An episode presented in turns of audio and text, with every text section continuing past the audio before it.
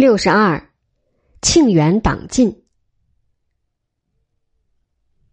宁宗被赶鸭子上架，他对刘正临变脱逃的印象太坏，改命赵汝愚为右相。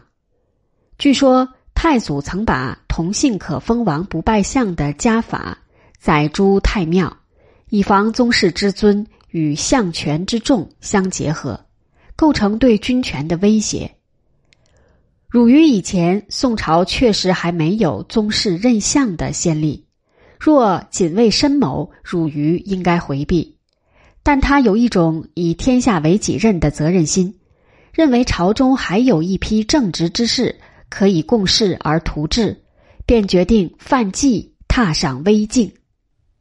朱熹入朝任经言侍讲，当上了货真价实的帝王师，以赵汝愚为政治领袖。以朱熹为精神领袖，宁宗出政，倒也重贤迎廷，露出点治世气象来，以致人称小元佑。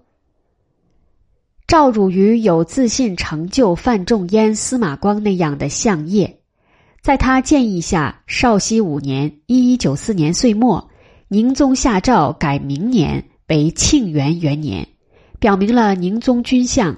对庆历元佑之治的无限向往，但具有讽刺意味的是，改元诏书颁布前四天，朱熹却被罢官出朝。庆历元佑梦还没就诊，庆元党禁倒因朱熹罢官而预先揭幕了。这场统治集团内部的党争，以道学之禁为其主要内容和外在形式。把朋党之争和道学之争搅合在一起。朋党之争从北宋初年开始几乎没有消歇过，但与道学之争错综纠葛在一起，则集中在高孝光宁时期。洛蜀硕党争，即便有学说不同的因素在内，也只是新儒学内部不同派别的政见分歧，并未以道学与否划线。早在孝宗朝，双方就有过道学真伪之争。孝宗虽然不喜欢空谈心性的道学知识，但没有让这场争论酿成党争。这一时期正是程朱理学亲亲乎由时尚之学向独尊之学迈进的时期，理学家及其依附者在官僚层中所占比例激增，有一种强烈的门户认同感。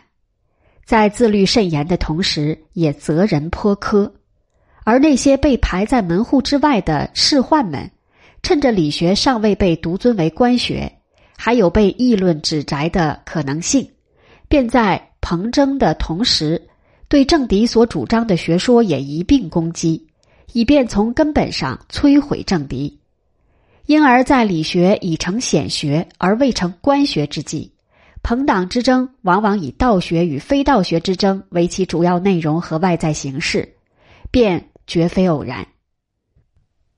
理宗以后以气明清，因理学已定于一尊。尽管朋党之争仍是封建官僚制难治的痼疾，却与道学之争脱了钩。绍熙内善实际上是一场宫廷政变。赵汝愚以首席执政的身份主其事，赵彦瑜参加了最初的决策。外戚韩托胄在内外朝之间穿针引线。据说在定策内善时，汝愚曾许诺，事成让托胄见节，彦瑜执政。这一说法并不可信。以汝愚个性而论，他不是言而无信、翻云覆雨的人。否则，在党争中不会输得那么惨。在宁宗推恩时，他对晏瑜说：“我被宗室不当言公。”对托胄也说：“我是宗室之臣，你是外戚之臣，怎可论功？”执政对于一个文臣，节度使对于一个武职官员，都是令人向往的诱惑。两人的失望可想而知。在汝于看来，这是贯彻自己的为政原则。史称汝于为相，尤重惜名气，对跑官者一概不见，对门人避嫌不用。你可以说他不通权变，却不能不肯定他为人正直，为政忠廉，但人心立风已非庆历所能比，招来的只是世进者的嫉恨愿望，促使他们在即将到来的党争中倒向韩托胄。晚清魏源批评赵汝愚终有余而志不足，失计在于以己律人，成是确论。沿袭文臣鄙视武职的心理定势。赵汝愚还颇有点瞧不起韩托胄。知阁门使刘弼说起托胄有定策功，汝愚马上驳回道：“他又有什么大功？”刘弼与托胄原来同知阁门，内善定策时，汝愚只找托胄，他内心很不平衡，于是，一转身便把这话搬给托胄听，托胄便决定与汝愚一决雌雄。与汝愚相比，托胄优势有二：其一，他是宁宗韩皇后的外族。历史上，外戚篡位虽不少见，但在外戚与宗室之间选择时，君主往往认为对皇位的威胁，同姓宗室要比异姓外戚来的直接切近，多是亲外戚而继宗室的。其二，托胄知阁门氏的职务。比起宰相来，更有接近皇帝、交通内廷的便利，使他得以搬弄是非、窃弄微服。愿望把韩托胄与刘弼捆在了一起，这个怨是怨恨的怨。托胄问以对策，刘弼说：“只有用台剑。”又问：“怎样才能用台剑？”答道：“御笔批出就是。”心计不多的韩托胄顿然开悟。自此，将御笔和台剑作为打击政敌的两件法宝。宁宗即位以来，好出御笔。彭归年说他有失为政之体，待非出政之美。但他置若罔闻，给托胄留下了染指之变。台谏官何以在党争中能起至关重要的作用呢？因为对君主来说，台谏象征着公论，多予重视和采纳。对上至宰执大臣，下至一般臣僚，台谏都拥有监察弹劾权，而其主要制衡对象则是相权。按惯例，包括宰相在内的大小官吏，一旦知道自己被台谏论和，就必须去位戴罪。由于宋代台谏拥有议论弹劾的双重权利，在党争状态下，各方无论为了左右舆论、评断是非。还是为了排斥政敌、打击异己，都必须借重他们。汝愚也深知台谏的重要性，动作却慢了一拍，做事托胄以御笔，将其同党谢申府提为御史中丞，刘德秀提为监察御史。谢流入台，托胄便在对阵中布下了火眼，其党鱼贯而进，沿路上都是托胄的党羽。这是因为宋代台谏官享有独立言事权，不但不必通过台谏之长，还可以弹击台谏长官及其他言官。因此，对党争的任何一方说来，关键在于抓住双方力量消长或君主倾向转变的有利契机，及眼及时而得当。一两个台谏便足以成为弹劾政敌、左右舆论的过河卒子，进而。控扼整个沿路。援引台谏出战告捷，韩托胄又让金汤出任签书枢密院事。托胄打算贬窜汝愚，苦于找不到借口。金汤建议他是宗姓，诬以谋威社稷，就可一网打尽。不久，这方面流言蜚语不胫而走。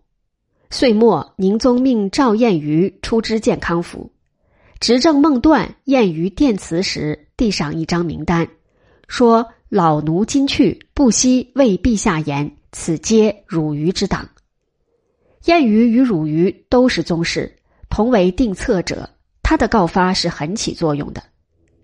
朱熹借经言之变上书论御笔之害，宁宗转发了这一奏书。韩托胄深感朱熹威胁之大，决定先下手为强。他让幽灵刻了一个额冠大秀的木偶像，在宁宗面前现演傀儡戏，仿效朱熹的举止形态，讲说性理，引起宁宗对朱熹道学的厌恶感。接着乘机进谗说朱熹迂阔不可用。闰十月，宁宗内批朱熹提举公冠，理由是方此隆冬，恐难立奖。赵汝愚把御笔绣还，宁宗认为汝愚为助朱熹而不行君命，怒气愈盛。托胄怕夜长梦多，令内侍监封了内批，面交朱熹。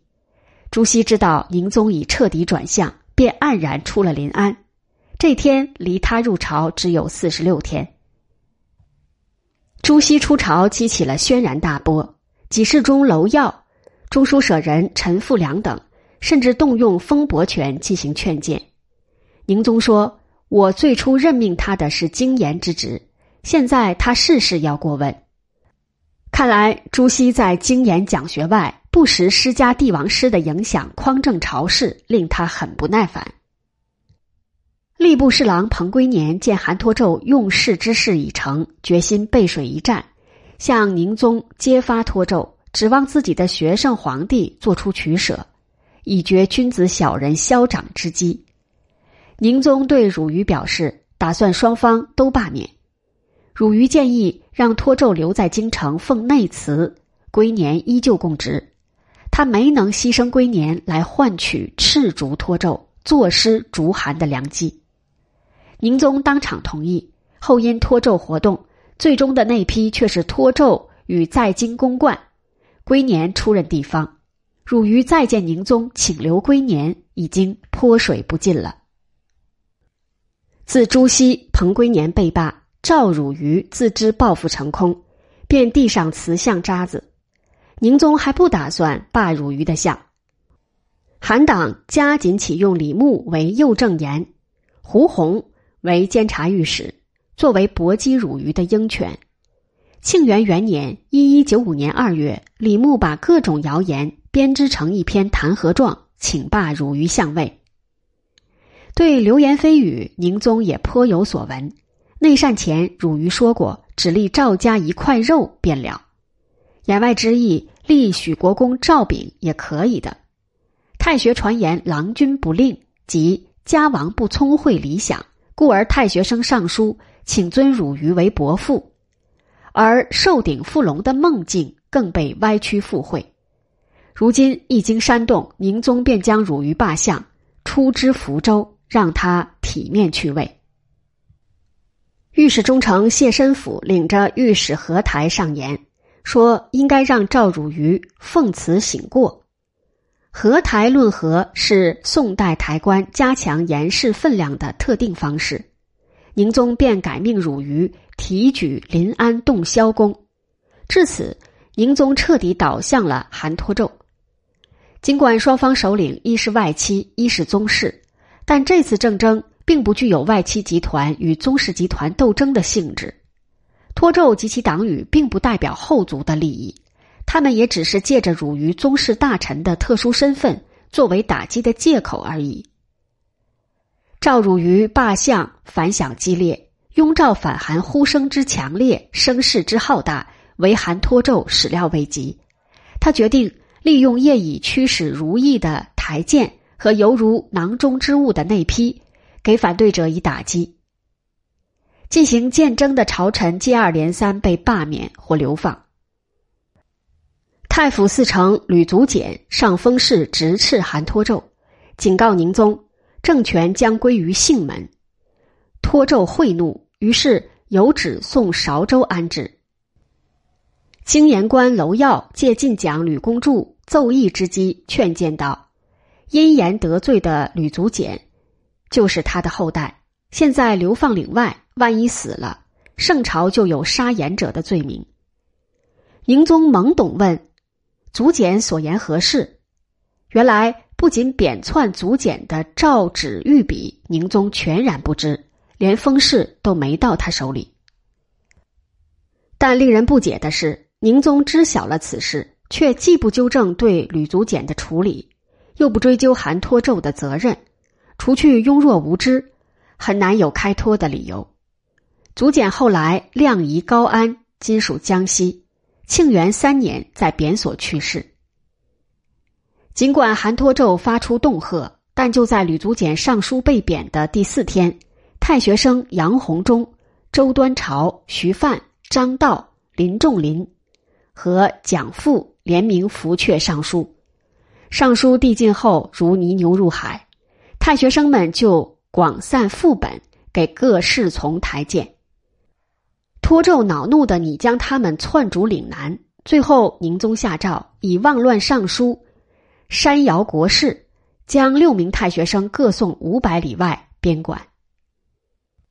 封伯官缴还诏旨，以为国家对上书言事的学生天赋海涵，从不加罪。宁宗不听，托胄党羽钱相祖新知临安府，连夜逮捕这些学生，派人强行押送贬所。新任右相于端礼在御榻前叩拜数十次，恳请宽待学生，这才改送太平州（今安徽当涂边管）。自从靖康以后，国有大事，往往有太学生叩昏伏阙、犯死之言，虽一时被权奸所抑，却代表了公道人心。这次上书，学生的正气赢得了世人的亲近。称之为庆元六君子。庆元元年六月，刘德秀上书重提孝宗朝道学之争，希望宁宗效法孝宗考核真伪，以便邪正。奏章将孝宗以来思想学术上的所谓真伪之辩和目前党争中的所谓邪正之分拉扯在一起，为韩党肆无忌惮的排挤异己提供了借口。何旦这个在少熙出政中见风使舵的老手，在丁忧三年后入朝任御史中丞，不断向韩托胄摇尾乞怜。见刘德秀着了先鞭，便在七月上书请进道学。宁宗将这奏书张榜朝堂。数日后，吏部郎官弥师旦再次奏请考核真伪。正是将刘德秀的建议付诸全面而具体的甄别运动。这次清洗几乎网尽了赵汝愚、朱熹门下的所有知名之士。刘德秀和旦之流，出于一己的利害恩怨，积成了伪学之境。他们不但把自己，还把与他们沆瀣一气的士林败类、最卑鄙肮脏的报复欲、名利心，都鼓荡了起来。酿成了宋代党争史上最黑暗惨烈的一幕，而昏聩的宁宗完全被朝堂上来势汹汹的舆论所左右，认可了伪学之进。韩党深知，如不原贬重者辱于抗议便不会止歇。十一月，监察御史胡宏诬陷赵汝愚，自称译出楚王元佐，乃正统所在。还准备挟持太上皇帝赴绍兴，称绍熙皇帝。孝宗系出太祖，宁宗作为奶孙，对汝愚自称正统的谣言，不能不有所顾忌。宁宗即位时已有恐父不孝之名的心理，对汝愚欲使父亲复辟为绍熙皇帝之说，也不会没有猜嫌之心。于是汝愚被贬永州安置，今湖南零陵。贬谪路上，赵汝愚有点病渴，大夫却误投以寒剂。舟过潇湘，风雪漫天，寒气表里交侵，便不能饮食了。年初，行至衡州（今湖南衡阳），周守钱谋对他百般窘辱。正月十八日，赵汝愚服药暴卒，一说中毒身亡。关于死因，《宋史·韩托胄传》说。虑他日汝于复用，密欲横守前谋图之，汝于抵横暴轰，给人以前谋加害的印象。而《宋史·赵汝愚传》仅说，为守臣前谋所窘暴轰。但托胄败死后，刘光祖所传汝于墓志铭未说其中毒，如确系遇害，光祖。完全可借清算韩党的有利时机，要求追究凶手，毫无隐晦必要。故汝于不是被害，因窘辱自杀的可能性则不能排除。不闻传来，人们不顾淫威，思乡吊哭。大内宫墙和临安城门下几乎每天都有匿名的悼念诗文张贴出来，多出自太学生之手。即便在政治高压下，民心向背总是评判是非正邪的最高标准。赵汝愚执政才两年，入相仅六月，虽缺乏一流政治家应有的洞察能力和权变策略，但敢于担当，不顾祸福，使南宋安然度过了一次君权擅地的严重危机。他志在有为，立意改革，朝野人心还是能辨别出他与韩托胄在从政为人上的根本差异。以为汝愚不死，国事或许不会像后来那么糟糕。庆元二年，刘德秀要求将道学正式定为伪学，进一步将思想罪往政治罪上拉。这年开考试卷，只要稍涉义理，就遭处落，连《论语》《孟子》。都成了不能引用的禁书。太皇太后无事，耳闻外朝的折腾，大不以为然。宁宗便下了一道纠偏见证的诏书：今后台谏论奏，不必更及旧事。不料韩党强烈反弹，殊死抗辩，宁宗不得不追改为不必专及旧事。赵汝愚已死，朱熹成为韩党进一步搏击邀功的对象。监察御史沈继祖列举了朱熹不忠不孝、不仁不义、不公不谦六大罪状，还捏造了朱熹诱引尼姑以为宠妾的桃色谣言，要求宁宗学孔子朱少正卯。于是朱熹落职罢辞。庆元三年，伪学之禁不断升级，韩党规定，自今伪学之徒不得担任在京差遣。并清查近年来各科进士和太学优等生是否伪学之党。后来，连官僚荐举、进士解保也都必须在有关文牍前填上“如是伪学，甘受朝典”的套话。中国历代党争往往不局限在高层政界的小圈子内，占优势的一方总将其拉进思想之争的轨道，拉出高层小圈子。前者为证明自己在道义上的绝对正确，后者为让一般官僚、士大夫乃至平民百姓表态拥戴自己，孤立对手。于是，高层的党争总是带来整个社会的动荡不安。韩党为政敌戴的帽子也不断加码。监察御史刘三杰鼓噪前日为党，今又变为逆党。把思想政治上的分歧推上正逆之类的最高审判台，使政敌难逃诛心与诛身的双重判决。这年十二月，韩党请至伪学之极，名单很快编定，其后续有增补，既有宰执四人：赵汝愚、刘正、周必大和王令；代至以上十三人：朱熹、陈复良。彭归年、娄耀等都在其中，其他官员三十一人，知名的有叶氏、刘光祖、吕祖简、杨简等；武臣有三人，太学生及庆元六君子，士人蔡元定、吕祖泰也榜上有名。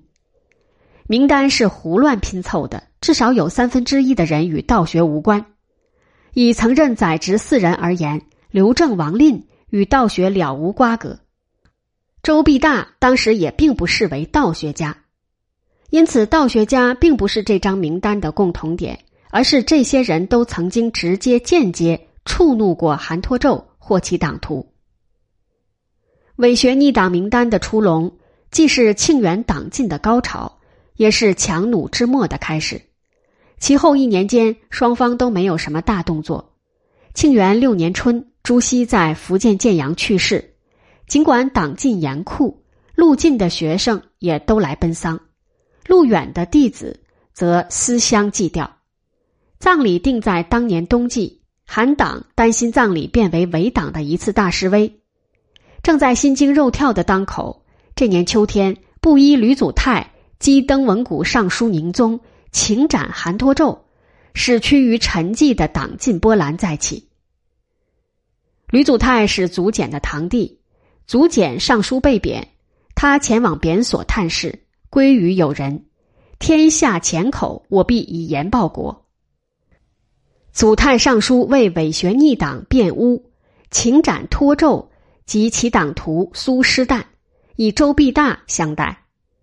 韩党为了逼供出周必大是幕后指使者，将祖太投入临安府大牢。审讯时，知临安府赵善坚威胁利诱，祖太冷笑以对。即便受杖，他仍大喊：“你是宗室，与大宋同休戚。”我吕祖泰这是为谁家祭安危而受杖辱啊？祖泰最后被押赴钦州（今属广西）牢城居管。